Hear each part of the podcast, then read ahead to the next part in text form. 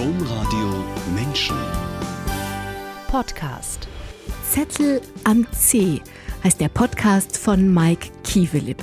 Und wenn Ihnen bei Zettel am C vor dem inneren Auge eine Leiche mit eben einem Zettel am C erscheint, dann hat der Podcast-Titel seinen Sinn erfüllt.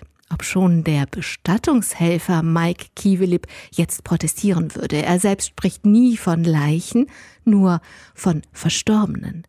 Warum das so ist, das klären wir in dieser Sendung. Wir sprechen aber auch über Mike Kiewelip, den Radiomoderator. Und der steht jede Nacht so früh auf, dass er in der Früh die kleine Stadt Neuss im Rheinland wecken kann. Wir erzählen, warum der Schülersprecher Mike Kiewelip einem Radiokollegen auffiel. Wir erzählen, dass der Student Mike Kiewelip auf den Spuren von Peter Klöppel wandelte und wenn wir es schaffen, erzählen wir auch noch, warum Mike Kiewelip neben Haupt- und Nebenarbeit auch noch Oberfeuerwehrmann im Löschzug Neersen ist. Jetzt erst einmal herzlich willkommen, Mike Kiewelip. Hallo zusammen. Und eigentlich muss ich also ich weiß gar nicht, ich habe eine ganz, wenn Sie es uns sehen könnten, eine ganz seltsame Doppelrolle, denn ich sage so herzlich willkommen, als wäre ich irgendwo zu Hause, aber nein, ich stehe im Studio, im Sendestudio des Lokalrat, des Lokalsenders News 89.4. Und eigentlich, Mike Kiewelip, ist es Ihr Platz. Genau, auf der Position stehe ich eigentlich jeden Morgen von, von sechs bis zehn und mache die Menschen hier bei uns im Rheinkreis Neues wach. Hab jetzt aber mal äh, die Position von meinem Co-Moderator eingenommen, ähm, damit ich nicht zu sehr in die Moderatorenrolle verfalle. Ja, und das, also für mich ist das so ein bisschen wie ein kleines Abenteuer, weil wir haben jetzt abends, der Sender ist leer wir sind Corona-konform, wir haben alles gemacht mit einer Plexiglasscheibe und so weiter. Aber als junge Radiojournalistin habe ich ja morgens damals Köln geweckt als, ähm, als Radiomoderatorin und ich, ich fühle mich so wie so ein kleines Abenteuer back to the roots. Es ist auch wirklich sehr schön, muss ich sagen. Wir haben das rote Licht noch an. Wir haben mhm. von oben kein, kein helles Licht. Es ist schön muckelig, würde ich sagen. Herzlich willkommen. Also alle, die eingeschaltet haben, am Mikrofon Angela Krumpen. Mike Kiewelip, den Podcast Zettel am C, von dem ich am Anfang erzählt habe, den kann es so ja nur geben, weil sie einerseits eben Radiomoderator und andererseits tatsächlich auch Bestattungshelfer sind. Wie diese wirklich ganz und gar ungewöhnliche Kombination von zwei Berufen kommt, das erzählen wir gleich und zwar ganz genau. Aber anfangen möchte ich wegen dieser ungeheuren Aktualität mit Ihrer letzten Podcast-Folge von Zettel am 10. Der sprechen Sie mit Ihrem Chef, dem Leiter eines Bestattungsunternehmens, über Corona und was Corona oder Covid-19 für eine Bestattung und auch für die Angehörigen bedeutet, wenn eben ein Mensch an Corona stirbt. Fangen wir mit den Angehörigen an die können sich ja nicht wie sonst am offenen, am offenen Sarg verabschieden. Das ist vollkommen richtig. Das ist ähm, für mich persönlich als Bestattungshelfer, ähm, der wirklich sehr, sehr viele Verstorbene fertig macht. Also ich richte sie her, ich wasche die Verstorbenen und äh, schminke sie auch teilweise für die offenen Aufbauungen dann. Ähm, da blutet so ein bisschen mein Herz, denn ich persönlich finde, dass das zum Abschiednehmen dazugehört. Ich habe meine Oma damals auch nochmal sehen dürfen und ähm, sehr, sehr viele Menschen sagen mal, ja, das fehlt uns wirklich, aber wir können es in Anbetracht der aktuellen Lage verstehen, dass eine Aufbauung nicht geht. Das Robert Koch Institut sagt zwar, unter gewissen Umständen ist das möglich, aber wir haben für uns gesagt, das Infektionsrisiko ist viel zu groß, weil was passiert, wenn wir in die nächste Beratung gehen, zu der nächsten Familie nach Hause gehen und trotz Schutzmaßnahmen die mhm. Familie vielleicht doch anstecken. Das wollen wir nicht verantworten und das können wir auch nicht. Was Sie machen, ist eine Verabschiedung am geschlossenen Sarg. Genau, das ist vollkommen richtig. Ähm, wir legen die Verstorbenen ja in einen sogenannten Bodybag rein. Ähm, die kennt man vielleicht aus dem Tatort. Die sind dann quasi luftdicht verschlossen und werden dann auch so in den finalen Sarg reingelegt. Ähm, die Angehörigen müssen sich keine Gedanken machen oder keine Sorgen machen, dass die Verstorbenen irgendwie krumm und schief da drin liegen. Wir geben uns wirklich Mühe, dass die Verstorbenen vernünftig dahin, da drin liegen, die Hände übereinander. Wir legen gegebenenfalls auch nochmal Kleidung Kleidungsstücke dazu, ein Teddybär oder auch ein Kopfkissen. Die bekommen das ganz normale Kopfkissen von uns, eine Decke, wie es sonst auch immer dabei ist, das, was die Angehörigen sich eben wünschen. Nur wir machen eben den Sarg dann zu, eben aus Infektionsgründen und dann bieten wir zum Beispiel bei uns im Aufbahrungsraum auch ein Kerzenritual an. Also, dass die ähm, Angehörigen nochmal eine Kerze anzünden, gemeinsam innehalten können, vielleicht auch nochmal die Hand auf den Sarg auflegen und so mhm. ihrem, ihrem geliebten Verstorbenen nochmal ganz, ganz nah sein können. Das heißt, was nicht passiert, ist so diese Vorstellung, die man von Bergamo oder so hatte, ähm, dass der Verstorbene dann direkt in so ein Bodybag kommt, das wird zugemacht und nie wieder aufgemacht. Also wenn wir den Verstorbenen, und es ist ja in den meisten Fällen so, wenn sie mit Corona infiziert sind, holen wir sie aus dem Krankenhaus ab. Ähm, dort legen wir sie sofort in den Bodybag rein unter Schutzmaßnahmen. Wir tragen mhm. auch Schutzanzüge, Masken, Handschuhe etc. Ähm, wir nehmen aber auch unter Umständen nochmal bei uns im Bestattungshaus, in unserem Hygieneraum, nochmal einen Fingerabdruck, nehmen einen Ring ab, legen mhm. Kleidungsstücke dazu, auch wieder wir nur in Schutzanzügen. Mhm. Ähm, das machen wir schon. Das heißt nicht, dass der Bodybag direkt zu ist. Er sollte zubleiben. Also wir dürfen die Verstorbenen quasi nicht mehr waschen. Sie werden natürlich von uns desinfiziert, aber nicht mehr waschen, nicht mehr anziehen, nicht mehr herrichten. Da ist das Risiko einfach aktuell viel zu groß. In dem Podcast gehen Sie auf eine Angst ein, die ganz viele Menschen gerade haben und die auch irgendwie so automatisch kommt, weil Verstorbene an Covid-19 verstorbene Menschen eben noch infektiös sind, ist die Vorstellung, dann müssen die verbrannt werden und Betonung auf müssen die verbrannt werden. Und ich fand es ähm, erleichternd, dass das nicht stimmt. Nee, das ist vollkommen richtig. Das sagen auch viele Angehörige immer in Beratungsgesprächen. Naja, es ist ja vollkommen klar, wir müssen ihn ja einäschern lassen. Und dann sagen wir, nein, Sie müssen das nicht. Wenn Sie eine ähm, normale Erdbestattung im Sarg wünschen, dann geht das auch. Das ist nur, weil, in Anführungszeichen, nur weil Ihr ähm, Verstorbener äh, an Corona äh, gelitten hat oder mit Corona verstorben ist, heißt das nicht, dass er eingeäschert werden muss. Dem ist nicht so. Also die Angst können wir den, den Angehörigen immer nehmen. Wir haben alle die Bilder gesehen aus Bergamo, wir haben die Bilder aus New York gesehen. Wir sehen jetzt Bilder aus ostdeutschen Gebieten, in denen die Infektionszahlen deutlich höher sind als hier jetzt zum Beispiel im Rheinland. Und irgendwie habe ich so das Gefühl, na ja, das ist zwar jetzt wirklich kritisch und das ist wirklich ansteckend, erst recht mit den Mutanten, aber bei uns ist ja noch nicht so schlimm. Aber wir hatten jetzt schon richtig Schwierigkeiten, ein Zeitfenster zu finden, weil sie in ihrer Bestatterarbeit viel mehr als sonst zu tun haben. Das ist vollkommen richtig. Also ich verlasse meistens den Sender so zwischen 10 und 11, also den, den Radiosender und fahre dann mittlerweile auch direkt rüber zum Bestattungshaus.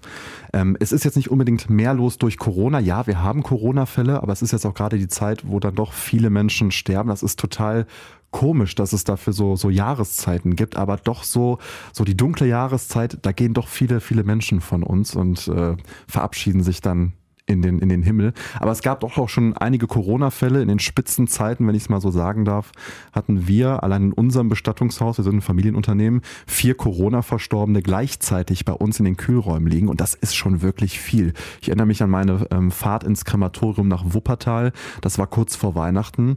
Ähm, da war ich auf Corona sensibilisiert, ja, aber hatte dieses Ausmaß, wie wir es von Bergamo etc. kennen, noch gar nicht so, so selbst vor Augen. Und dann geht quasi dieses Tor in dem Krematorium hoch und links in zwei Reihen die komplette Einfahrt, die komplette Halle voll mit Särgen, wo das Corona-Warnschild drauf ist. Mhm. Und ich muss sagen, ab diesem Punkt ist so meine Sensibilität noch stärker angestiegen, weil man einfach so dieses, dieses Ausmaß, diese Brutalität, mhm. diese Endlichkeit vor Augen geführt bekommt. Das ist einfach stimmt. Diese Krankheit tötet Menschen. So ist es einfach. Mike Philipp, ich habe versprochen, dass wir erklären, wie Sie an diese ungewöhnliche Kombination von zwei Berufen gekommen sind. Und das tun wir jetzt. Und dafür schauen wir aber erstmal, um diesen Weg nachvollziehen zu können, in Ihr Kinderzimmer. Denn Mike Kiewilip, Sie waren ein Fan von Kassettenrekorder und das schon früh. Ja, also ähm, meine Mama hat mir sehr früh einen Kassettenrekorder geschenkt, wo ein kleines Mikrofon dran war. Ich habe damals immer zum Einschlafen Benjamin Blümchen und Bibi Blocksberg gehört. Das hat mir aber nie gereicht. Ich habe teilweise auch so meine eigenen Radiosendungen versucht aufzunehmen, mit der Kassette hin und her gespult. Und wenn ich ehrlich bin, hat sich, glaube ich, damals schon angekündigt, dass es vielleicht mal in die Richtung Moderator gehen könnte. Naja, bei Benjamin Blümchen gibt es ja auch Carla Kolumna. Da gibt es ja auch schon gleich das passende Freunde vor. In der Tat sagen das auch viele Freunde, schau mal an, da ist Carla Kolumna wieder mhm. unterwegs. Also es fällt hin und wieder mal. Sie hatten auch früh, also sie hatten die Tools, aber sie hatten auch früh einen Helden. Und das war Peter Klöppel, der Nachrichten-Anchorman ja. von RTL. Warum? Also wenn Sie sich erinnern an den kleinen Mike, was hat Sie an diesem Mann angezogen? Ähm, wenn ich mich recht erinnere, war es, glaube ich, der erste Mann, den ich damals so im Fernsehen gesehen habe. Meine Eltern haben immer und schauen immer noch 18.45 Uhr, RTL mhm. aktuell mit Peter Klöppel. Und ich habe damals meine Eltern gefragt, wie kommt dieser Mann denn eigentlich in den Fernseher rein? Steht da eine Spezialmaschine, die ihn da reinmacht? Und ich glaube, dass das deswegen so im Kopf hängen geblieben ist und dass er deswegen so zu meinem Kindheitshelden auch geworden ist. Aber das erklärt ja nur, also ich erinnere mich an ein Sonntagsfrühstück, da saß ich mit einem, mit unserem dreijährigen Sohn damals am Tisch und ich kam aus dem Radio. Das Kind mhm. war sehr, war sehr, wie kann die Mama so klein sein und im Radio sein und gleichzeitig sitzt sie am Tisch? Also das, von daher, das ja. verstehe ich, dass Kinder darüber nachdenken, mhm. wie, wie geht das eigentlich? Aber eigentlich zielt die Frage dahin, das ist ja dabei nicht geblieben. Also damit das ja. ein Held wird, also was waren die Qualitäten, die Sie damals nur gemerkt haben, aber heute vielleicht beschreiben können? Also Peter Klöppel, dieser Mann vereint für mich einfach ähm, auch schwierige Themen locker rüberzubringen. Ich erinnere mich an den 11. September, wo Peter Klöppel unfassbar lange eine Sendung gemacht hat. Für mein Empfinden, glaube ich, auch ohne Teleprompter, also ohne abzulesen. Mhm. Und ähm, er ist für mich einfach eine Personality. Er ist nicht einfach ein Nachrichtensprecher, sondern er versteht es, Nachrichten sehr authentisch zu präsentieren, fast schon moderativ. Und das finde ich wirklich sehr, sehr stark, wenn ich mir die anderen Nachrichtensprecher angucke. Also da ist früh irgendeine Prägung gelegt worden. Sie sind dann erstmal ihren Weg durch die Schule gegangen. Sie hatten Eltern, die ihnen viel Freiheit gelassen mhm. haben. Also zum Beispiel die Entscheidung nach der vierten Klasse, was wird denn meine weiterführende Schule? Das haben sie sich selbst ausgesucht. Das wurde eine Realschule. Und in der Mittelstufe, wenn wirklich viele Jungs mal so drei Jahre so richtig schlecht werden, notentechnisch, da haben sie so richtig aufgetan durchdreht und sind richtig durchgestartet. Also erst mit den Noten und dann auch noch, weil sie dann so viel Kapazitäten hatten, mit Schülervertretung. Also bis heute sagen meine Eltern, irgendwie hattest du keine Pubertät. Irgendwie bist du so aus diesen Kinderschuhen direkt so in dieses, ja, soll man sagen, in, in diese, in diese Karriere eingestiegen. Also ich hatte immer das Ziel, irgendwas zu machen, um anderen Menschen zu helfen. Damals der Schulsanitätsdienst hat sich aufgetan, weil ich beim ähm, Jugendrotkreuz war und es hat mir wahnsinnig viel Spaß gemacht, das zu organisieren, den anderen Mitschülern zu helfen, wenn die sich mal auf dem Schulhof hingelegt haben, Pflaster zu verteilen. Ähm, es war aber auch okay, wenn mal nichts passiert ist. Ja, und der Schülersprecherjob hat sich dann so aufgetan, es ging halt um den Abschluss bei uns an der Schule und dann hieß es dann, ja, wer war da die letzten Jahre nicht Klassensprecher? Ähm, wer könnte den organisieren? Ach, Mike, mach du mal, du organisierst das ja schon gut mit dem Schulsanitätsdienst. Ja, und dann war ich dann auf der, auf der SV-Sitzung, auf der Schülervertretersitzung und da hieß es dann, ja, wer wird denn jetzt Schulsprecher? Es hatten sich nur Mädels aufgestellt, dann hieß es dann, ach Mike, komm, mach du doch auch mal, wir brauchen noch einen Jungen, der, der Quotenjunge. Ja, und dann ist der Quotenjunge dann Schülersprecher geworden ziemlich lang geblieben. Der Quotenjunge mhm. hat dann alle seine Qualitäten zusammengepackt und zum Beispiel die Entlassfeier nach der Realschule moderiert. Der Quotenjunge ist dann zur Gesamtschule gegangen, drei Jahre Oberstufe. Und da sagen sie, oh, das war so schön wie eine amerikanische Serie gucken und auf der Highschool sein. Ja, also so dieses Lernen und Prüfungen ablegen, das stand gar nicht im Mittelpunkt. Natürlich war das wichtig, das ist wichtig für die, für die Schullaufbahn, aber was ich so toll fand an meiner Gesamtschule, dieses Zwischenmenschliche, das war unfassbar. Die Lehrer haben sich eingebracht, die Eltern kamen freitags, um eine AG zu machen, um Mensch ärger dich nicht zusammenzuspielen, was man ja eigentlich auch zu Hause könnte mit der Familie. Aber es ging um das, um, um das große Ganze, dass wir nicht eben nur zur Schule gehen, sondern dass wir auch ein Stück weit ja nach Hause gehen, wenn wir da hinkommen. Das klingt vielleicht ein bisschen kitschig, aber ich fand es an der Gesamtschule wirklich sehr, sehr schön und ärgere mich heute, dass ich nicht schon nach der vierten Klasse dahin gegangen bin. Oh, wer weiß, wie es dann gegangen wäre. Das ist ja auch Konzept von Gesamtschule, dass alle Kinder da sind denen, denen zu Hause vorgelesen wird oder mit denen gespielt wird und auch die anderen und dass deswegen die Schule ein Lebensraum wird und dass man da versucht, wirklich dann auch mit nachmittags und einem rhythmisierten Schultag, nicht morgens nur Schule und nachmittags nur Mensch ärger dich nicht, sondern mit einem rhythmisierten Schultag versucht, das wirklich als Lebensraum zu gestalten. Das scheint, ich hoffe, dass Ihren LehrerInnen gerade die Ohren klingeln, dass sie das hören. Das ist ja für Sie auch schön, einfach nochmal so, eine, so ein Feedback zu bekommen. Sie sind sich treu geblieben in der Gesamtschule. Sie waren aktiv überall, aber auch auf der Bühne. Sie haben eine Abi-Entlassfeier organisiert und natürlich moderiert. Was sonst? Und das war ganz kreativ. Vielleicht sagen Sie ganz kurz, was Sie da gemacht haben. Meine beste Freundin und ich haben gedacht, komm, wir machen was anderes. Wir machen mal Wetten, das. Damals war es mit Markus Lanz und Cindy aus Marzahn. Meine beste Freundin hat Cindy aus Marzahn abgegeben im pinken Overall und ich war Markus Lanz. Ich habe mir, am Anfang habe ich ein bisschen schwierig getan, ihn nachzumachen, habe dann meine, meine eigene Lanz. Art zu mhm. finden. Aber es war, es war sehr unterhaltsam. Wir haben Wetten gemacht, wir haben eine Saalwette gemacht damals ähm, auf Psy Gangnam Style getanzt mit allen. Das war sehr, sehr schön. Ja, das schneiden wir mal raus und schicken das mal Markus Lanz. Mal gucken, wo das hier hinführt, dieses Interview. Ich frage Mike Kiewelip deswegen nach dieser Abi-Entlassfeier, weil sie mit ihren Bühnenaktivitäten, von denen diese Abi-Entlassfeier eine war, die Aufmerksamkeit eines Journalisten geweckt haben. Und der hat sich dann bei ihnen gemeldet. Was wollte der? Der wollte mal nachfragen, ich habe deinen Namen jetzt so oft in Pressemitteilungen gelesen. Hier wird schon wieder der Neujahrsempfang von dir moderiert, da dies, da das hast du nicht mal Lust, ein Praktikum bei uns zu machen? Ich sage, ja, ich war immer offen, fährst du mal hin, machst du mal. Ich also in die Bahn eingestiegen, hatte damals noch kein Auto, auch noch keinen Führerschein. Dorthin war nach einem Tag begeistert, weil ich direkt in seiner Sendung dabei sein durfte. Und habe dann in der Tat einen Monat ein Praktikum da gemacht und ähm, bin danach als freier Mitarbeiter übernommen worden, habe dann äh, den Sender gewechselt, weil ich mich bei dem anderen doch ein bisschen wohler gefühlt habe und bin dann da in die freie Mitarbeit eingestiegen. Mhm, bleiben wir nochmal bei dem Einstieg. Also ich glaube, für alle RadiopraktikantInnen unter Gottes Sonne gilt eine Regel, wenn man da ankommt. Gut, vielleicht darf man mal kurz ins Studio und gucken, wie das da so geht und das ist alles ganz aufregend. Aber dann bekommt man ein Mikrofon und wird auf die Straße geschickt und ja. macht Umfragen, Umfragen, Umfragen und Umfragen.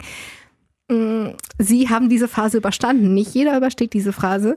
Ähm, ist diese Liebe zum Radio trotz der Umfragen oder wegen der Umfragen und der Kontakt zu den Menschen geboren? Ich soll ja ehrlich sein. Ne? Bitte, bitte, bitte. Also ich liebe Umfragen im Radio abzuspielen und ich muss so ehrlich sein, ich hasse es aber, sie selbst zu holen. Okay. Weil ich hatte ein sehr prägendes Erlebnis. Ähm, ähm, ich bin auf eine Frau zugegangen, ich sage, schönen guten Tag, Mike Kivelip hier vom Lokalradio, ich habe da mal eine Frage zu dem und dem Thema und dann holte die mit ihrer Tasche aus und schlug nach mir. Oh. Und das ist so kleben geblieben. Ich habe, oh. glaube ich, so ein, so ein kleines Trauma und seitdem, das wissen auch alle meine Kollegen, schickt den Mike niemals auf eine Straßenumfrage. Ich weiß, ich müsste, ich müsste mich vielleicht ein bisschen da therapieren in der Hinsicht, aber ähm, ich habe da schon so ein kleines Trauma davon getragen. Aber wie? Also, also krass, um dieses Wort mal zu gebrauchen. Ja. Also mit der Handtasche aufs. Ich hatte aber vorher auch genug positive Erfahrungen gesammelt, das muss ich dazu sagen. Bueno, aber trotzdem. Also trotz der Umfragen, ein eindeutiges Trotz der Umfragen, die Liebe zum Radio. Sie ja. haben gerade schon gesagt, Sie haben dann da vier Wochen Erfahrung gesammelt, sind dann eben nach hier gekommen, nach Neuss, zu Ihrem Heimatsender und haben sich hier mal vorgestellt, Sie hatten ja dann nun Erfahrungen und haben hier weitergearbeitet als freier Mitarbeiter. Denn Mike Kiewelip, Sie haben eigentlich immer einen Nebenjob gehabt. Nach dem Abitur kam auch für Sie das Studium. Das wollten Sie gerne, das haben Sie auch gemacht. Aber quasi mit Ihrem 14. Geburtstag, streng genommen ganz kurz davor, haben Sie immer schon gearbeitet.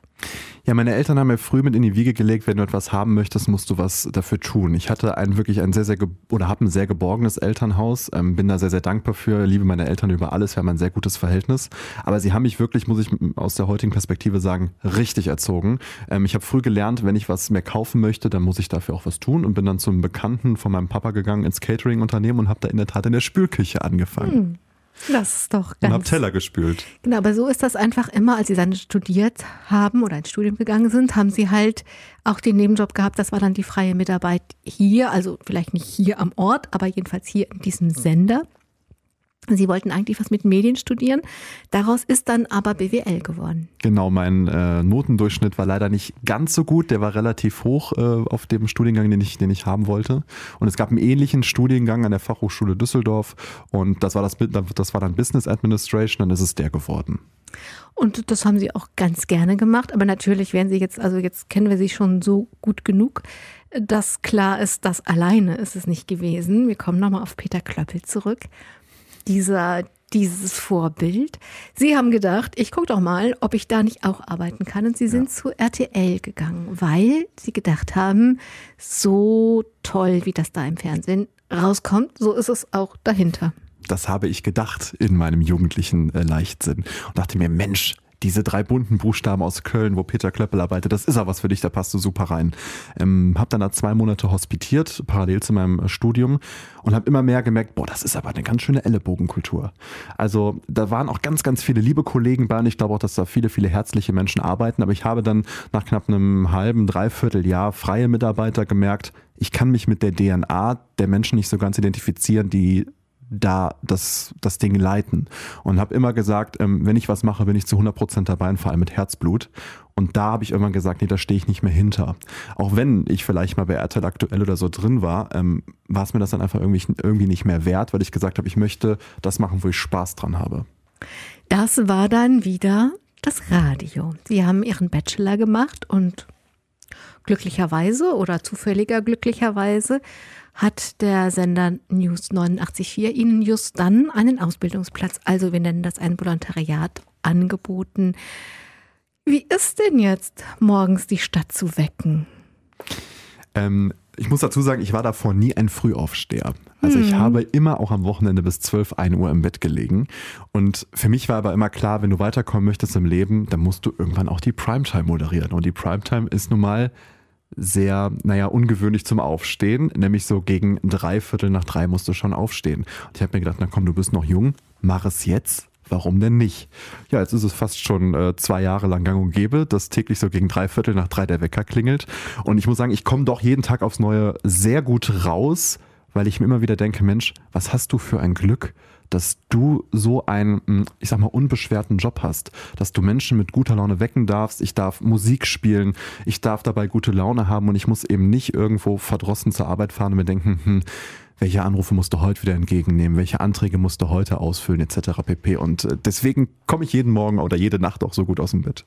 Und wie ist das mit dem Sie haben gerade gesagt, ich darf jeden Morgen gute Laune haben, aber das wissen wir ja dann mit Verlaub alle, dass man dass niemand jeden Morgen gute Laune hat. Auch die, die lärchigsten Lärchen unter uns haben Tage, an denen das einfach nicht so ist. Aber das geht ja dann einfach gar nicht. Ab 6 Uhr ist es ja wie so ein, das ist, war die eigentliche Frage war, wie ist das, so eine Stadt zu wecken? Es ist einfach die Verpflichtung, also es, es braucht so eine Haltung von, egal wie es mir geht, ich bin jetzt hier da, um dich zu wecken und ich werde dich freundlich wecken. Wie ist das, so eine Stadt zu wecken? Also es ist schon außergewöhnlich, weil mhm. viele Leute einen ja auch kennen und viele Leute noch jeden Morgen einschalten und dann auch einiges mitkriegen. Aber ich bin auch immer sehr ehrlich und sage auch ganz oft, hör mal Leute, mir geht's heute nicht ganz so gut. Also wundert euch nicht, wenn ich mich vielleicht fünfmal verspreche. Bestes Beispiel gestern, mein Vater wurde operiert und ich war schon ein bisschen angespannt und mhm. habe das dann auch einfach mal gesagt. Aber doch überwiegend muss man schon sagen, ist der Job eben mit guter Laune durch den Tag äh, mhm. zu, zu gehen und die Leute so zu wecken, weil ähm, es ist eben auch da ein Stück weit mein Job und da muss ich mich am Riemen reißen, aber ich denke mir, wie andere Menschen sich in anderen Jobs häufig am Riemen reißen müssen. Da ist das hier nichts gegen. Mike Kiewelipp, ein besonders schöner Teil der Radioarbeit, finde ich, sind die Reportagen. Ja. Also man geht ja nicht nur raus, um Umfragen zu machen, sondern wenn das denn mal gelernt ist und ein bisschen Handwerk mit den Umfragen, dann gehen ReporterInnen raus, um das Leben da draußen einzufangen. Und Sie haben gerade für eine Reportage den Audiopreis der Landesmedienanstalten bekommen. Erstmal herzlichen Glückwunsch. Vielen Dank. Diesen Preis gab es für eine Reportage mit dem Notarztwagen. Es sind vier Teile, die habe ich mir alle vier angeguckt, äh, angehört, muss ich sagen. Ähm, und Sie waren zwölf Stunden mit einer Notärztin unterwegs. Warum? Genau. Ähm, ich bin in der Freiwilligen Feuerwehr und habe auch bei mir in den Einsätzen oft erlebt, dass Einsatzkräfte angegriffen werden. Und es gab so eine Zeit vor knapp anderthalb Jahren, da ist das sehr hochgekocht, Gewalt gegenüber Einsatzkräften. Und da habe ich damals entschieden, fahr doch einfach mal mit Einsatzkräften mit. Und dann haben wir bei uns in der Redaktion überlegt, welche Einsatzkräfte fahren denn viele Einsätze, wo, das muss man so aus unserer journalistischen Sicht so sagen, auch ein bisschen was passiert, in Anführungszeichen. Und dann kam sofort der Notarzt bei uns ähm, in, den, in, den, in die Köpfe und dann haben wir nachgefragt, ein bisschen diskutiert, weil das hieß, ja, mit Blaulicht und dann mit, ähm, mit Datenschutz. Dann habe ich gesagt, Moment Leute, ich bin in der Feuerwehr, ich weiß, wann ich im Weg stehe und mhm. wann ich nicht im Weg stehe und wo ich eventuell sogar helfen kann. Das Mikrofon war bei den eigentlichen Einsätzen ähm, immer in der Tasche. Es lief nie. Ich habe nur Atmosphäre aufgezeichnet mhm. vor und nach den Einsätzen. Das heißt, wenn wir in Häuser reingegangen sind, da war das nie ein Ding. Und ähm, diesen Alltag so abzubilden, das hat wirklich ganz, ganz großen Spaß gemacht, wenn ich das so sagen darf. Na klar, das ist ja, ich bitte ja darum. Was haben Sie selbst erlebt? Also ich habe ja schon gesagt, Sie sind Oberfeuerwehrmann mhm. des Löschzugs Nersen. Da denkt man jetzt ne, wirklich so niederrein. Und haben Sie tatsächlich Gewalt erlebt? Also es war jetzt nicht direkt körperliche Gewalt gegen meinen, ähm, also gegen meinen eigenen Körper, aber doch schon sehr aggressive Menschen, wo wir dann auch teilweise mal die Polizei dazu rufen mussten. Die haben dann Nutzfeuer gemacht. Das war noch ein Herr, ist glaube ich schon drei, vier Jahre her. Ähm, und er wollte uns sich nicht auf sein Gelände lassen, damit wir das Feuer ausmachen dürfen, weil das eben nicht genehmigt war von der, mhm. von der Stadt. Und dann ist er dann leicht eskaliert, wenn ich das mal so sagen darf. Und die Polizei musste ihn dann halt festnehmen. Wir, genau ein anderer Fall. Ähm, da lief ein Hund auf dem Grundstück rum und wir haben zu dem Mann gesagt, bitte nehmen Sie den Hund an Mhm. sich, bevor der uns angreift. Wollte er nicht tun. Ja, wir müssen auf das, auf das Grundstück drauf. Und wenn dann so Menschen auf einen zukommen, man kann ihnen ja auch nur vor den Kopf gucken, ähm, dann ist das schon teilweise bedrohlich. Und ich möchte gar nicht an die Kollegen denken, die wirklich körperliche Gewalt erlebt haben. Und ja, das passiert auch. Was ich in der Reportage tatsächlich ähm, bemerkenswert fand, das war, ich glaube, das war ein Rettungssanitäter, vielleicht auch ein Notarzt, weiß ich nicht, aber jedenfalls eine männliche Stimme, die erzählte, äh, dass sie bedrängt werden. Also zum Beispiel, wenn sie parken, um schnell zu dem zu kommen, der Hilfe braucht, dass dann die anderen, die warten müssen, bis in die Wohnung nachkommen und fragen, wann ist denn soweit, wann machen sie denn weiter? Aber das sind, aber andersherum, wenn sie jemandem helfen sollen, kann es gar nicht schnell genug gehen. Also das so, ähm, ich sag mal mit meinen Worten, so sehr einseitige Perspektiven von den Menschen da sind. Entweder nur derjenige, der wartet oder nur derjenige, der Hilfe braucht, haben will. Genau, und alleine, dass die Menschen so gestrickt sind, zeigt eigentlich schon, dass irgendetwas nicht stimmt bei diesen Leuten. Weil wenn ich doch sehe, dass dort ein Auto steht mit Blaulicht, dann weiß ich doch, da ist irgendwas nicht in Ordnung. Und ja, dann nehme ich vielleicht auch mal Wartezeit in Kauf, ähm, weil die werden nicht ohne Grund da stehen. Meine Nachbarin wurde zum Beispiel letzte Woche abgeholt. Da ist da der Notarztfahrer ähm, irgendwann mit dem, äh, mit, dem, mit dem Auto in die Einfahrt links reingefahren, weil der Zeit hatte. Ja, der macht das. Der Bus dahinter musste zehn Minuten warten. Aber es geht da immer nur um ein, um ein Menschenleben. Und wenn, äh, wenn, wenn Sie oder ich dort liegen, dann, ähm, dann wollen wir auch, dass das uns geholfen wird. Und ich hoffe oder wünsche mir manchmal, dass das in die Köpfe dieser Menschen reingeht. Und genau das war auch das Ziel dieser Reportagereihe. Ja, das ist dann einfach dieser kleine Perspektivwechsel. Was würde ich denn jetzt wollen, wenn ich den Herzinfarkt hätte? Genau. Das war eine besondere Reportage, offensichtlich eine sehr gelungene, sonst hätte es den Audiopreis ja nicht gegeben. Aber mit besonderen Reportagen haben sie es. Und dann kommen wir jetzt langsam so in diese Verbindung von ihren beiden Berufen, denn nachdem ihre Oma gestorben ist, da ist bei ihnen was passiert. Und vielleicht erzählen Sie erst mal, was sie, was für sie so bemerkenswert oder besonders war, als ihre Oma gestorben ist. Also meine Oma ist im Krankenhaus verstorben. Wir hatten uns eigentlich immer gewünscht, ähm, dass sie zu Hause verstirbt. Sie war sechs Jahre lang Pflegefall. Und ähm, wir waren dann alle im Krankenhaus und wurden von der Schwester schon dort wirklich sehr, sehr lieb ähm, empfangen. Da war noch ein Geistlicher da, wir haben nochmal alle, alle zusammen gebetet und wir wollten gar nicht aus dem Zimmer rausgehen, weil wir meine Oma nicht abgeben wollten. Aber wir mussten es ja tun. Sie musste unten ähm, in die Kühl- und Ruheräume, wir mussten zum Bestatter. Und wir hatten schon alle so ein bisschen Angst. Wir waren ein bisschen reserviert, als wir zum Bestatter gegangen sind. Und dann macht uns ein junges Mädel, ähm, nur zwei, drei Jahre älter als ich, also Mitte, Ende 20, die Tür auf, mit verdammt guter Laune. Und wir fühlten uns irgendwie direkt abgeholt. Und sie hat das geschafft, uns so in ihren Bann zu ziehen und uns zu sagen, naja, was nutzt es denn, wenn ich so mit mit einem, ja, mit noch mehr Depressionen hier sitze und sie noch weiter runterziehe. Ich möchte ja für jetzt für sie da sein und ihnen den Weg zeigen. Und wie die mit uns umgegangen ist, so empathisch, so warm, wie auch wie die meine Oma aufgebahrt hat. Das hat mich nachhaltig wirklich sehr verändert und fasziniert, weil sie so eine Ruhe ausgestrahlt hat und uns so mitgenommen hat und, und uns das Gefühl gegeben hat, deine Oma ist bei mir in guten Händen. Aber das muss ja noch ein bisschen tiefer gehen. Also dann haben Sie einfach eine außergewöhnlich schöne Erfahrung gemacht im Umgang von BestatterInnen mit eben ihrer verstorbenen Großmutter. Aber das hört sich so an, als wäre noch was anderes in ihnen, in ihnen in Bewegung gekommen. Also dadurch, dass ich an der Freiwilligen Feuerwehr bin, hatte ich hier und da schon mal die ein oder andere Begegnung mit Unfallopfern oder habe auch schon mal einen Mann, der leblos in seiner Wohnung lag und die Wohnung war am Brennen, ähm, dort rausgezogen und hatte schon mal da vorher Kontakt. Und mich hat das immer fasziniert, wenn dort ein lebloser Körper ist, wo ist die Seele hin, wo ist der Geist hin? Und von daher würde ich sagen, ich war vorher schon so ein bisschen ähm, ja, determiniert, würde ich mal sagen. Ähm, und dann der Umgang mit der Bestatterin mit uns hat mir dann, würde ich mal sagen, noch so den, den Rest gegeben. Ich habe ja eben schon gesagt, ne, wenn uns JournalistInnen was wirklich packt, dann machen wir eine Reportage. Sie haben genau das gemacht. Sie haben nämlich gesagt, ich gehe da mal hin, ich mache mal ein Praktikum. Das hat, glaube ich, knapp zwei Jahre lang gedauert, weil es mhm. einfach auch mit der Entwicklung zum Moderator beim Radio nicht so ganz funktioniert hat, nebenher noch ein Praktikum beim Bestatter zu machen. Dann habe ich mir irgendwann gedacht, Mensch, lass doch einfach mal den Jobbestatter ins Radio bringen. Das ist ein absoluter Hinhörer. Viele Menschen haben Berührungsängste. Keiner redet gerne über den Tod. Er wird totgeschwiegen. Wer redet schon gerne über den Tod? Ähm, und dachte ich mir, komm, lass das einfach mal machen. Eine ganze Woche. Und dann habe ich ein Praktikum gemacht, weil äh, eine Bekannte hier in einem benachbarten Bestattungshaus arbeitet. Und die hat gesagt, komm doch mal vorbei. Machst ein Interview, machst einen Praktikumstag und so ist es dann gekommen.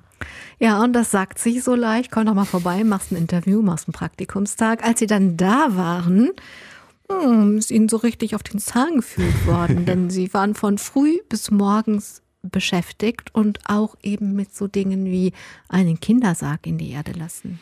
Ja, also ich war Punkt 8 Uhr morgens da, dann geht das da morgens los. Dann hat der Chef mich empfangen, meint, ja, komm mal hoch, ich zeig dir mal hier unsere Computersysteme, wie wir die ganzen Sterbefälle aufnehmen, wie wir die Familien betreuen. Ja, und gleich um 11 ist dann noch eine Kinderbeerdigung, du lässt den Sarg runter und bis 11 haben wir noch Zeit. Gehst du mal nach unten, hm, machst du mal hier ähm, den Herrn XY fertig. Und ich nur so, äh, bitte was? Also bei der Kinderbeerdigung hatte der mich schon so, äh, ich soll einen Sarg runterlassen. Mhm. Ich hatte eigentlich damit gerechnet, vielleicht laufe ich mal mit, guck mir das aus der Entfernung an oder darf einen Sarg von links nach rechts schleppen, der ins Lager kommt. Aber dass ich quasi so direkt dabei war. Mhm. Also ich glaube, das war der richtige Handgriff, deswegen bin ich auch da, wo ich heute bin. Mhm. Und, ähm, Und wie war das dann? Einen Kindersarg runterlassen am ersten Tag? Ähm, also ich muss sagen, ich bin da erstaunlicherweise gut mit klargekommen, weil ich die Geschichte dahinter nicht kannte. Die Eltern waren auch nicht dabei. Das war quasi eine Beisetzung, die wir gemacht haben, ohne Angehörige. Und ähm, ich muss sagen, es ging, weil ich habe auch nichts in dem, in, dem, in dem Sarg drin gesehen. Ich konnte mir das quasi nur in meinem Kopfkino mhm. so zurechtlegen. Und ich war quasi so fokussiert und so aufgeregt, dass das, glaube ich, quasi eher in den Hintergrund gerückt ist, dass ich Berührungsängste oder sowas habe. Das war dann eher davor gelagert bei der hygienischen Versorgung des Herrn, der am Vortag verstorben ist. Das war eben auch so, dass äh, sie einfach nichts mit beobachten, sondern mhm. selber machen. Hatten Sie Angst, als Sie in diesen Raum reingegangen sind, obwohl Sie als Feuerwehrmann natürlich schon Verunglückte und Verstorbene gesehen hatten? Mir ist das Herz in die Hose gerutscht, muss ich sagen. Und das mit 1,92 Meter groß und ich kann, glaube ich, gut anpacken, aber da ist mir das Herz in die Hose gerutscht, weil es ist doch eine andere Situation. Wir befinden uns nicht wie mit der Feuerwehr auf der Straße oder wie bei meiner Oma im Krankenhaus, sondern wir befinden uns in einem gekachelten Raum der Hygieneraum, wo dort dann ein verschlossener Sarg steht, wir das Oberteil abnehmen und dann liegt dann dort ein Körper drin, wo ich mir denke, so als damaliger Laie, der wacht doch jeden Moment nochmal auf. Was ist mit dem? Der sieht doch noch so lebendig aus. Und mein Herz hat wirklich gepocht und meine jetzige Kollegin, die Juniorchefin, die hat gesagt, man hat dir das angesehen.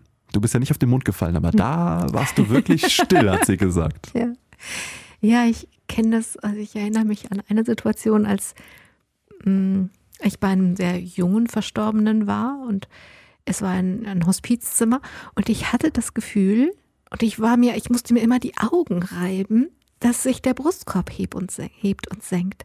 Also ich, ich, wusste, das kann nicht sein, aber das war so, dass ich dachte, dass ich sah das immer, obwohl ich es nicht sehen konnte. Also so ein bisschen so dieses, ähm, ja, das, es braucht so ein bisschen Zeit, um zu verstehen, dass es wirklich, dieser Mensch ist wirklich tot. Und genau so ist es mir gegangen bei meiner ersten hygienischen Versorgung, die ich alleine gemacht habe. Das mhm. weiß ich, es war ein Freitag, Ende der Woche. Ich hatte mich schon aufs Wochenende gefreut. Und dann schrieben die Bestatterkollegen mir in die Sendung eine WhatsApp rein. Hör mal, könntest du gleich, wir sind auf Beerdigung und du kannst das ja jetzt schon. Wir haben dich über Monate lang angelernt. Du machst den Herrn gleich alleine fertig. Der liegt schon auf dem Versorgungstisch. Der Sarg ist auch schon vorbereitet. Mach mal. Die Kollegen wussten, das haben sie im Nachhinein gesagt, dass ich das alles so weit drauf hatte. Aber trotzdem, ich habe fünf Minuten in diesem Türrahmen gestanden, nachdem ich ähm, die weiße Decke von ihm abgenommen habe und habe diesen Herrn nur beobachtet, weil ich ähnlich wie Sie berichten, immer noch damit gerechnet habe, dass sich dieser Brustkorb vielleicht doch nochmal erhöht und dass die Augen mhm. aufgehen. Also das, das war keine Angst, das war eher so Respekt vor dieser neuen Situation und vor allem auch vor dem Verstorbenen. Wie ist es heute? Ähm, also ich habe immer noch Respekt, den brauchen wir auch in diesem Job, weil ansonsten können wir ihn nicht machen. Also so würdevoll, wie, wie wir mit den Verstorbenen umgehen, das ist auch so mein eigener Anspruch und auch von meinen Kollegen, äh, müssen wir Respekt davor haben. Aber es sind die Berührungsängste weniger geworden, fast komplett verschwunden. Natürlich, wenn ich einen Bodybag aufmache, wenn wir aus der Pathologie oder Rechtsmedizin Verstorbenen abholen, natürlich ist man so ein bisschen reserviert, aber doch auch interessiert, um zu wissen, was ist da drin. Dafür muss ich den Bodybag aufmachen. Also ich falle jetzt quasi nicht über so ein Bodybag rüber, sondern mache es ganz behutsam und habe immer noch am Anfang so die Distanz und taste mich wirklich auch an jeden Verstorbenen, den ich quasi neu mir in den Hygieneraum reinhole, taste ich mich immer wieder neu heran. Mike Kievelip. Jetzt sind wir schon mitten in der konkreten und auch eigenständigen Arbeit, aber da haben wir ja was übersprungen, weil von so einem Praktikum, wo ich dann eine Woche lang darüber berichte, stehe ich ja nicht selbstständig am Versorgungstisch, wie Sie sagen. Mhm. Es gab dann einen Winterurlaub und das Thema, was angefangen hat mit ihrer Oma, hat einfach in ihnen so weitergearbeitet, dass sie im Urlaub den Telefonhörer genommen haben. Das war zwei Monate nach der Reportagereihe. Ich dachte am Anfang, ich war total geflasht von den Kollegen dort, von der Arbeit, wie die mit den Hinterbliebenen und den Verstorbenen umgehen und dachte mir dann so, hm, bist du jetzt nur begeistert, weil das vielleicht eine Eintagsfliege ist oder hält diese Begeisterung an? Und dann bin ich erstmal in Urlaub gefahren, dachte mir, hm, bisschen gesunde Distanz und es hat mich nicht losgelassen. Dann habe ich meinen jetzigen Bestatterchef angerufen, der sagte, Gott sei Dank meldest du dich. Ich habe mich nicht getraut, dich anzurufen. Ich habe irgendwie gemerkt, unsere Chemie stimmt und du bist interessiert. Ja, du kannst bei uns als Aushilfe einsteigen. Und so ist es dann passiert. Dann haben die mich angelernt. Und das ist auch so, das ist ja, da ist nochmal so was in ihnen passiert, was mich jetzt interessiert. Was hat sie nicht losgelassen? Warum haben sie da im Winterurlaub gesagt, ich, ich will das und ich muss das jetzt machen? Also ich habe im Laufe dieses einen Praktikumstages gemerkt, wie wichtig dieser Job für unsere Gesellschaft ist und für jede Familie. Denn wenn ein geliebter Mensch von uns aus dem Familienkreis verstirbt, dann rutschen wir teilweise in so ein Loch rein, ähm, da bin ich der Meinung, ist es ganz, ganz schwer, alleine rauszukommen. Da braucht es einfach auch solche Profis, die einem von vorne bis hinten zeigen, die und die Option kannst du wählen. Ähm, das bieten wir dir an und das können wir. Und da bin ich sehr, sehr froh, dass das qualitativ bei uns auf einem sehr, sehr hohen Level ist. Ähm, und dieses Dasein für die Familie, dieses Nachhausefahren zu denen, für die Dasein, die beraten, die begleiten, das hat mir so unfassbar viel. Alleine diesem einen Tag schon gegeben. Ich war so stolz danach, dass dieser Mann wieder so ansehnlich war, dass die Witwe sich verabschieden konnte, dass das würdevoll war und nicht eben so ein Stück weit gequält aussah, weil er eben im Hospiz an, an, an Krebs verstorben ist. Ähm, dass ich dachte, wow, da musst du dran festhalten. Also es ist die, das, was sie damit bewirken können. Also ja. was sie angezogen hat, ist den Unterschied, den es macht, ob man seine Bestattungsarbeit respektvoll, würdevoll, da sind wir auch am Anfang, warum sie nicht von Leichen, sondern von Verstorbenen sprechen oder vom Sargdeckel. Genau, also ist, ähm, umgangssprachlich sagt man Sargdeckel, habe ich ja. am Anfang einmal gesagt. Ja. Dann hat der Chef mir quasi verbal auf den Hinterkopf gehauen und hat gesagt, mm -mm, das ist ein Sargoberteil. Kein Verstorbener wird mit einem Deckel bedeckt, sondern mit einem Oberteil. Und das Ganze eben, weil sie respektvoll, weil sie würdevoll, weil sie den Menschen, die gehen und den Menschen, die sich verabschieden müssen, ähm, diesen würdigen Raum ermöglichen wollen. Ähm, also das ist das, worum es geht, dass man einfach den Unterschied, den es macht, wenn man es mit Würde und Respekt macht oder wenn man es einfach macht, weil es gemacht werden muss. Genau, also ich spiegel mir das immer so wieder. Ich hoffe, dass die, ähm, dass die Kollegen aus dem anderen Bestattungshaus, wo meine Oma bestattet worden ist, dass die das damals genauso gemacht haben, dass die genauso würdevoll mit meiner Oma umgegangen sind. Und das haben die damals vermittelt. Und wenn wir das heute auch vermitteln können, dann bin ich sehr, sehr froh, wenn diese Angehörigen mit einem genauso guten Gefühl aus der ganzen Sache rausgehen, wie ich damals bei meiner Oma. Und vielleicht ist es auch so ein, so ein, so ein Stück weit das Ganze zurückgeben. Weil heute muss ich sagen, es ist gut, so wie es alles in meiner Oma gelaufen ist. Natürlich ist es wirklich traurig, dass sie verstorben ist. Aber mit dem guten Gefühl, mit dem wir aus dieser dieser Zusammenarbeit mit dem Bestattungshaus rausgegangen sind. Wenn ich das den Angehörigen unseres Bestattungshauses weitergeben kann, dann ist das das, was ich möchte. Wenn ich Ihnen so zuhöre, dann fällt mir eines meiner Lieblingsbücher ein. Das ist Die Pest von Albert Camus. Und das ist mir sowieso jetzt in diesen Pandemiezeiten, ist mir dieses Buch sowieso nochmal anders wieder neu und nahe gekommen. Und da gibt es eine für mich wirklich eine Schlüsselszene, in der Dr. Rieu, also ein Arzt, der freiwillig bleibt, um Pestkranke in der eingeschlossenen Stadt Oran zu versorgen, der bleibt und äh, Rombert, ein junger Journalist, kann das nicht verstehen und sagt, ja, warum machen Sie das? Sie könnten doch gehen und Sie werden ja auch immer verlieren, selbst wenn Sie das Kind, dass dieser Dialog ist am Bett in der Sterbenacht eines pestkranken Kindes und es stirbt dann auch am frühen Morgen. Und äh, selbst wenn sie jetzt gewinnen, dann verlieren sie irgendwann diesen Menschen an den Tod. Und Rier antwortet quand même, also trotzdem, man muss seinen Beruf mit Anstand machen. Und wenn ich Ihnen zuhöre, dann ist es das, was dieses, diese andere Art, also diese Art, seinen Beruf so auszuüben, das tun ja viele Menschen. Viele Menschen machen, egal welchen Beruf sie machen, mit Anstand und begegnen den Menschen, denen sie eben begegnen, mit Respekt und mit Würde. Es ist das, was sie gesucht haben und was sie so angezogen hat. Also ich mache meinen Job beim Radio auch sehr gerne, aber das, was ich da beim Bestatter mache, ist für mich kein Job. Das ist eher so, es klingt doch wieder so kitschig, aber es ist Berufung, weil ähm, ich mag es einfach, für andere Menschen etwas zu tun, dass die sich dann gut fühlen. Und natürlich kommen wir als Bestatter immer in Situationen rein, wo wir können die Kuh nicht mehr vom Eis holen. Der Drops ist gelutscht Der Verstorbene ist bereits verstorben. Mhm. Aber wir können versuchen, das Ganze so würdevoll wie möglich zu machen. Mhm. Und ich bin sehr, sehr froh, dass ich da so gut mit umgehen kann und dass ich den Angehörigen daher diesen, diesen, diesen Raum, diesen, diesen Raum, diesen Rahmen bieten kann, dass sie sich würdevoll verabschieden können. Aber das verbindet Ihre beiden Berufe. Also wenn Sie morgens, wenn Sie nachts aufstehen, um ja. die Menschen freundlich, freundlich in den Morgen zu begleiten, also dieses sich selber die Nacht kürzer machen, damit die anderen Menschen ähm, anders wach werden können, das verbindet Ihre beiden Berufe, finde ich. Ich würde gerne noch zu dieser konkreten Arbeit ein paar Sachen wissen, denn Sie machen diesen, den Job ja, also den Job, diesen Beruf jetzt ja schon eine Weile und haben Dinge erlebt.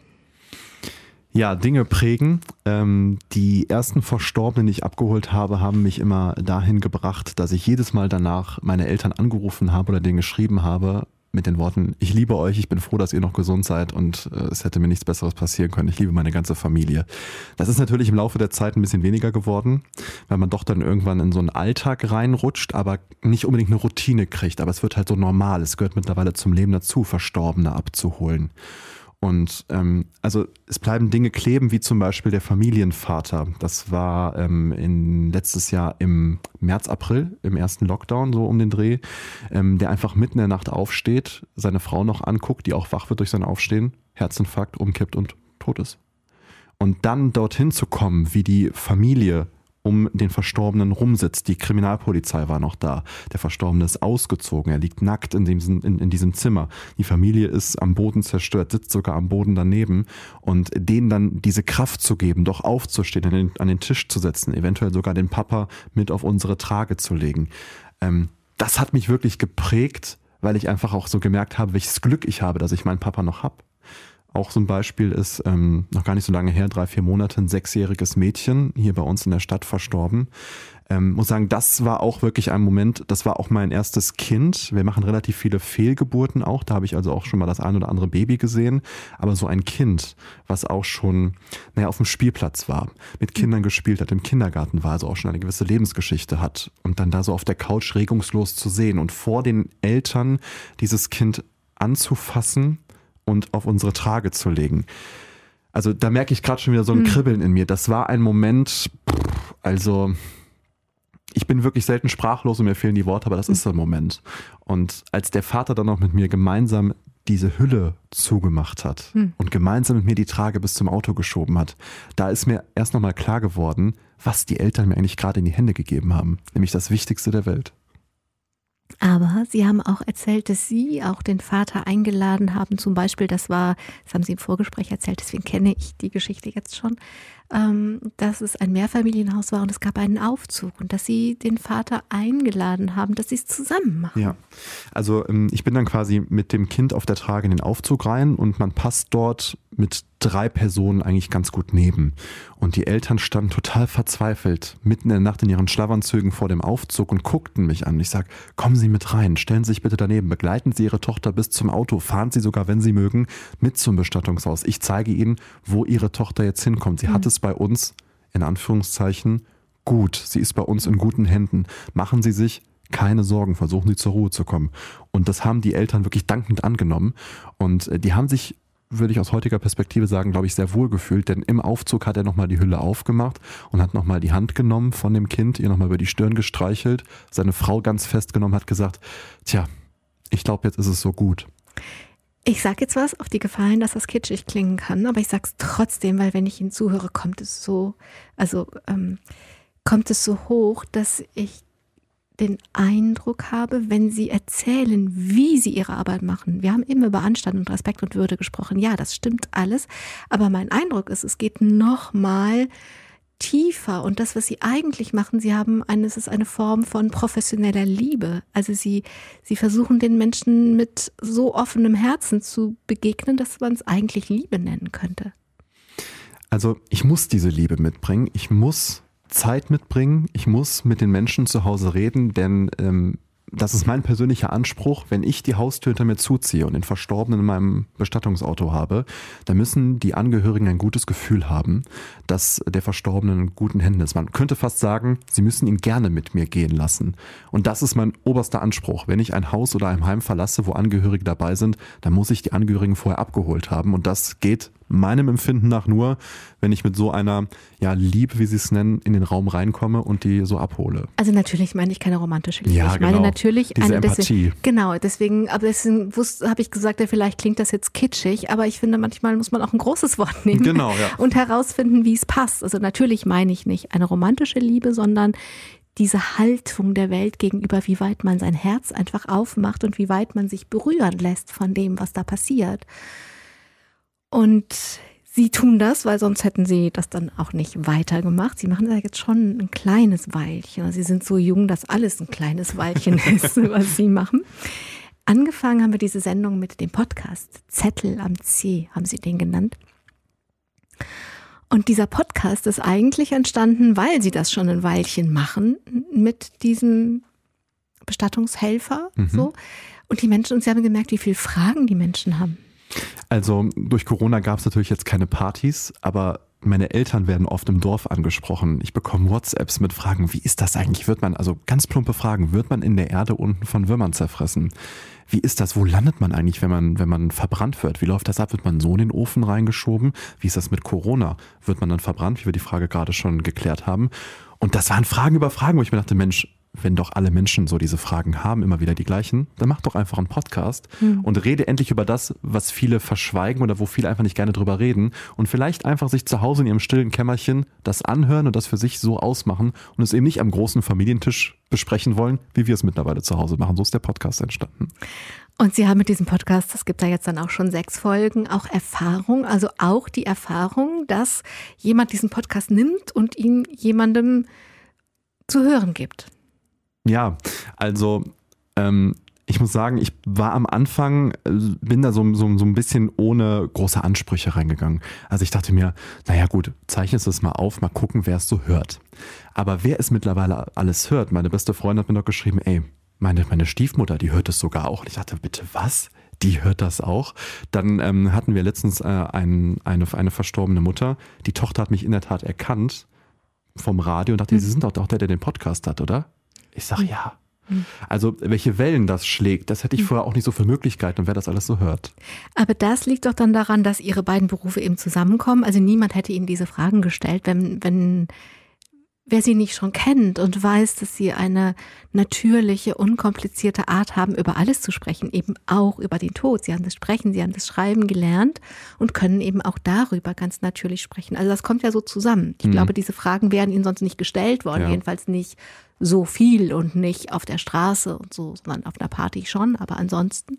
Das heißt, dieses Talent, diese Gabe, die Sie haben, die kommt zusammen mit diesem Thema und dann merken Sie, wie sehr das die Menschen bewegt.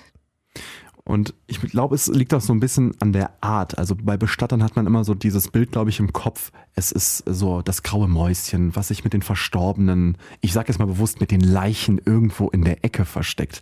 Und das verkörper ich ja so gar nicht. Ich bin ja eher so der junge, kreative Junge, der offen ist. Und wenn man natürlich dann so darüber reden kann und dann so jemanden hat, also ich wäre dankbar, hätte ich jemanden so gehabt, mit dem man da so offen drüber reden kann. Aber das meine ich ja. Also das ist der gleiche Tonfall, ohne dass sie je pietätlos oder respektlos wären, mit dieser, mit der gleichen Offenheit, der gleichen Neugierde, ob sie jetzt eine Notärztin begleiten oder ob sie den Bestatter halt ihre Fragen stellen. Und das sind ja die Fragen, die die anderen an sie herangetragen haben.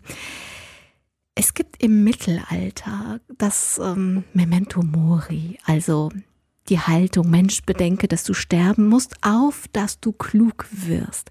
Oder ich weiß nicht, ob Sie das kennen, es gibt diese vielen Darstellungen aus dem Mittelalter, wo der Tod mittanzt oder es gibt so Totenköpfe, darüber steht Bettler, Bauer, König, Kaiser, aber als Totenkopf, jetzt komme ich ans Mikrofon ran, als Totenkopf sehen wir eben alle gleich aus. Also es gibt so eine Kultur, ähm, uns das Tod, den Tod äh, vor Augen zu führen, darüber das, das an uns ranzulassen, damit wir besser leben. Und wenn ich Ihnen zuhöre, kommt das auch so, dass es auch für Sie die Beschäftigung mit dem Tod, dem Sterben, das so nah an sich ranzulassen, ihr Leben verändert, dass sie es tun, damit sie klug werden.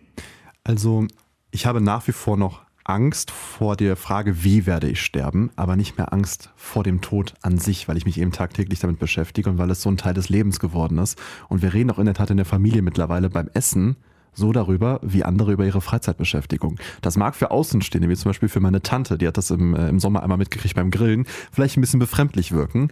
Aber für uns gehört das wirklich dazu, weil der Tod ist nun mal ein Teil des Lebens. Aber wie kann das sein, dass die Angst weg ist?